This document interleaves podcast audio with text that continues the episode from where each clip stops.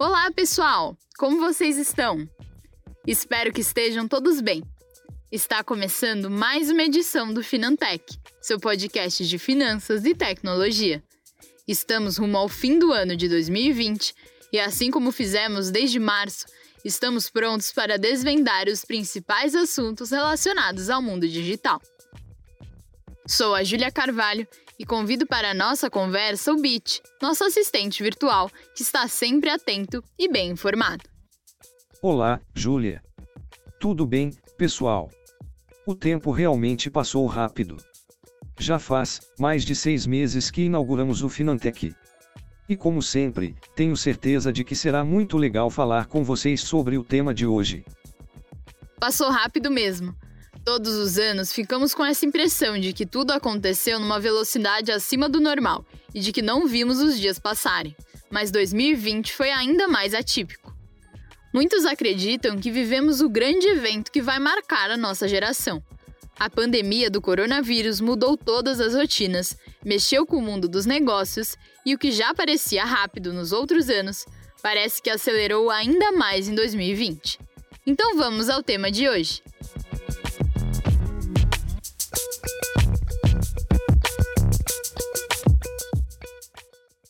Claro, Júlia.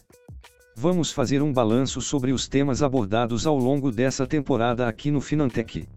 A ideia é mostrar que, mesmo com o país e o planeta enfrentando um desafio deste tamanho, a tecnologia no segmento financeiro não parou de avançar.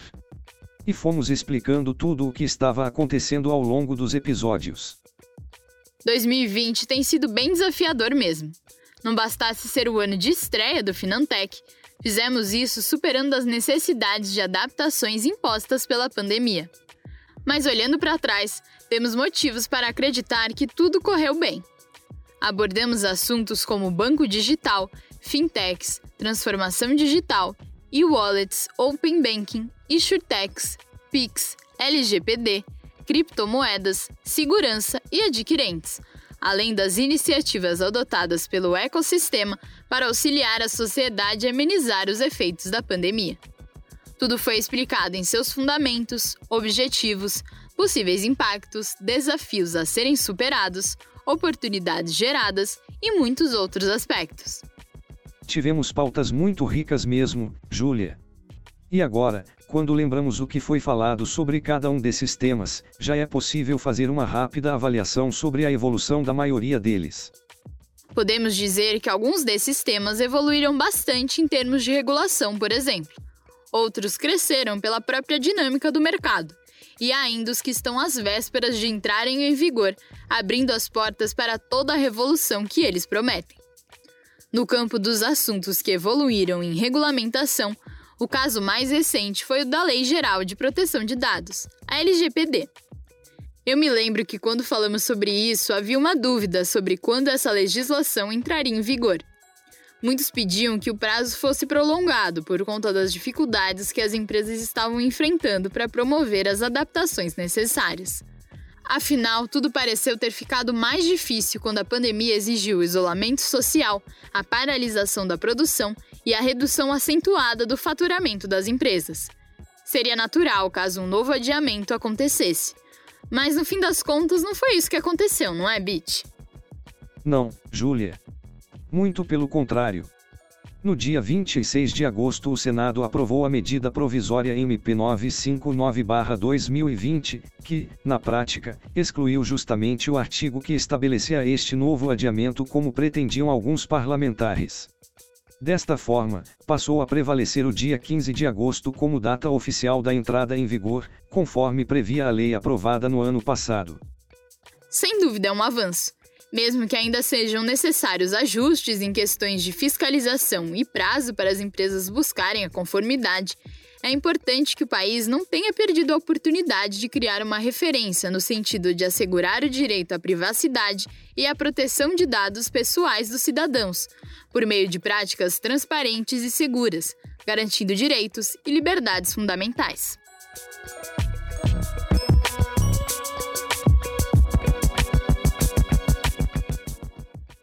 Além disso, como dissemos, a LGPD também terá influência no mundo dos negócios. uma vez que fortalecerá a segurança das relações jurídicas e a confiança do titular no tratamento de dados pessoais, garantindo a livre iniciativa, a livre concorrência e a defesa das relações comerciais e de consumo. Nesse mesmo sentido, penso que podemos comemorar também os avanços do Pix. Estamos às vésperas do início oficial desse sistema de pagamentos instantâneos, que antes mesmo de estrear, parece já contar com uma aceitação de praticamente todas as partes envolvidas. Exato, Júlia. O Pix é sem dúvida uma das grandes conquistas deste 2020 tão desafiador. Também contrariando a tradição brasileira de protelar projetos, neste caso ocorreu o contrário. O período de registro das chaves de endereçamento para receber transações por meio do Pix foi antecipado para o dia 5 de outubro. Assim, o início da operação restrita ficou marcado para o dia 3 de novembro e o lançamento oficial definido para o dia 16 de novembro. Isso é realmente muito bom. Na prática, incentiva todo o ecossistema a acelerar ações para entrar no jogo dos pagamentos instantâneos.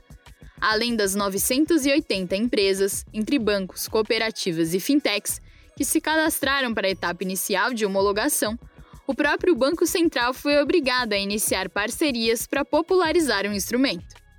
Entre elas, podemos destacar o acordo com a Agência Nacional de Energia Elétrica, a ANEEL, que permite pagar a conta de luz com o Pix, e a parceria com a Secretaria do Tesouro Nacional, STN, para o recolhimento de taxas federais pelo mesmo sistema.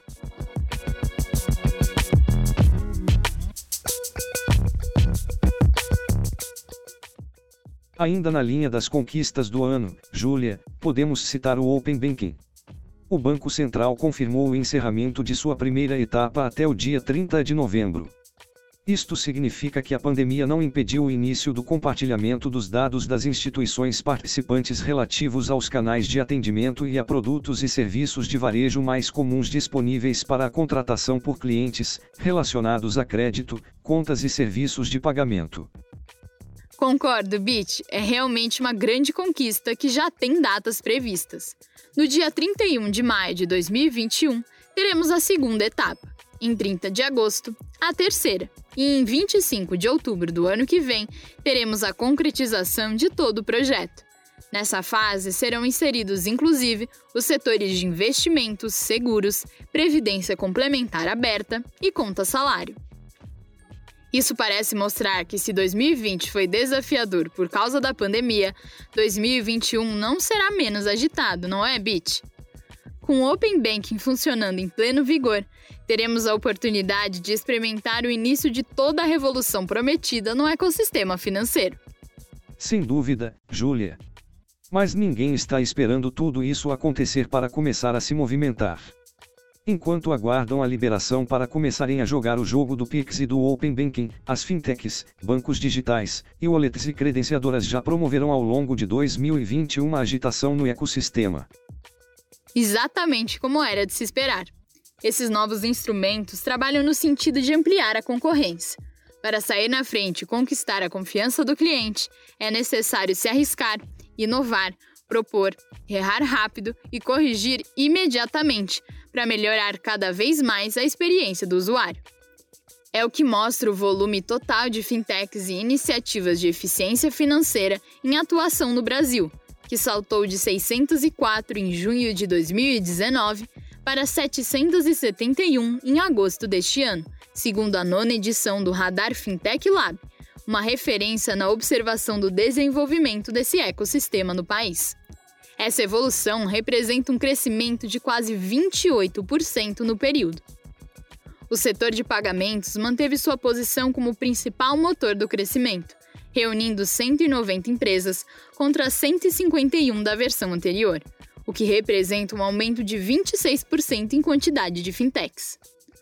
Os organizadores do estudo argumentam que esses números têm ligação direta com a aproximação da entrada em vigor tanto do Pix como do Open Bank. Não é para menos, Júlia.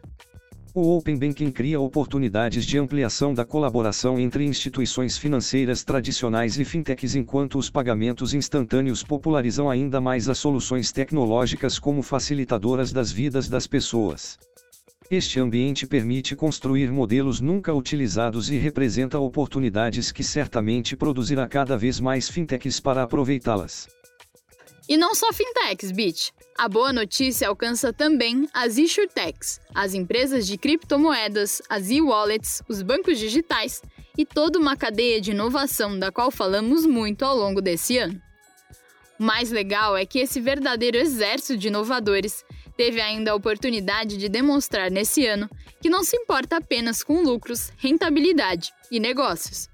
Nas fases mais agudas da pandemia, eles usaram toda a capacidade criativa para ajudar os mais necessitados.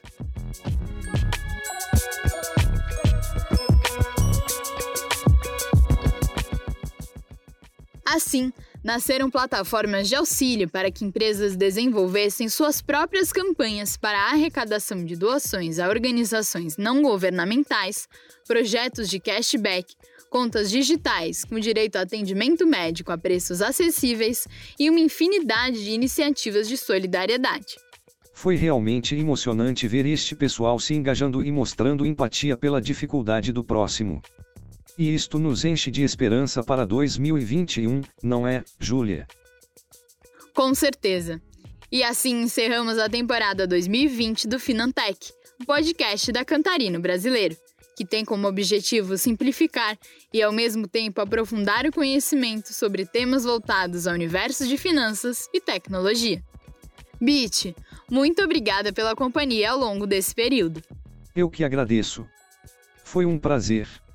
Um abraço, pessoal, e até a próxima temporada. Foi um prazer ter todos vocês aqui comigo ao longo dos 25 episódios. Obrigada por seu tempo e audiência. Aproveito para apresentar toda a equipe da Jornalismo Júnior que esteve envolvida nesse projeto ao longo desta temporada. Edição por Gabriel Guerra e Karina Taraziuk. Acompanhamento comercial por Pedro Costa Lobo. E locução minha, Júlia Carvalho. Obrigada e até a próxima!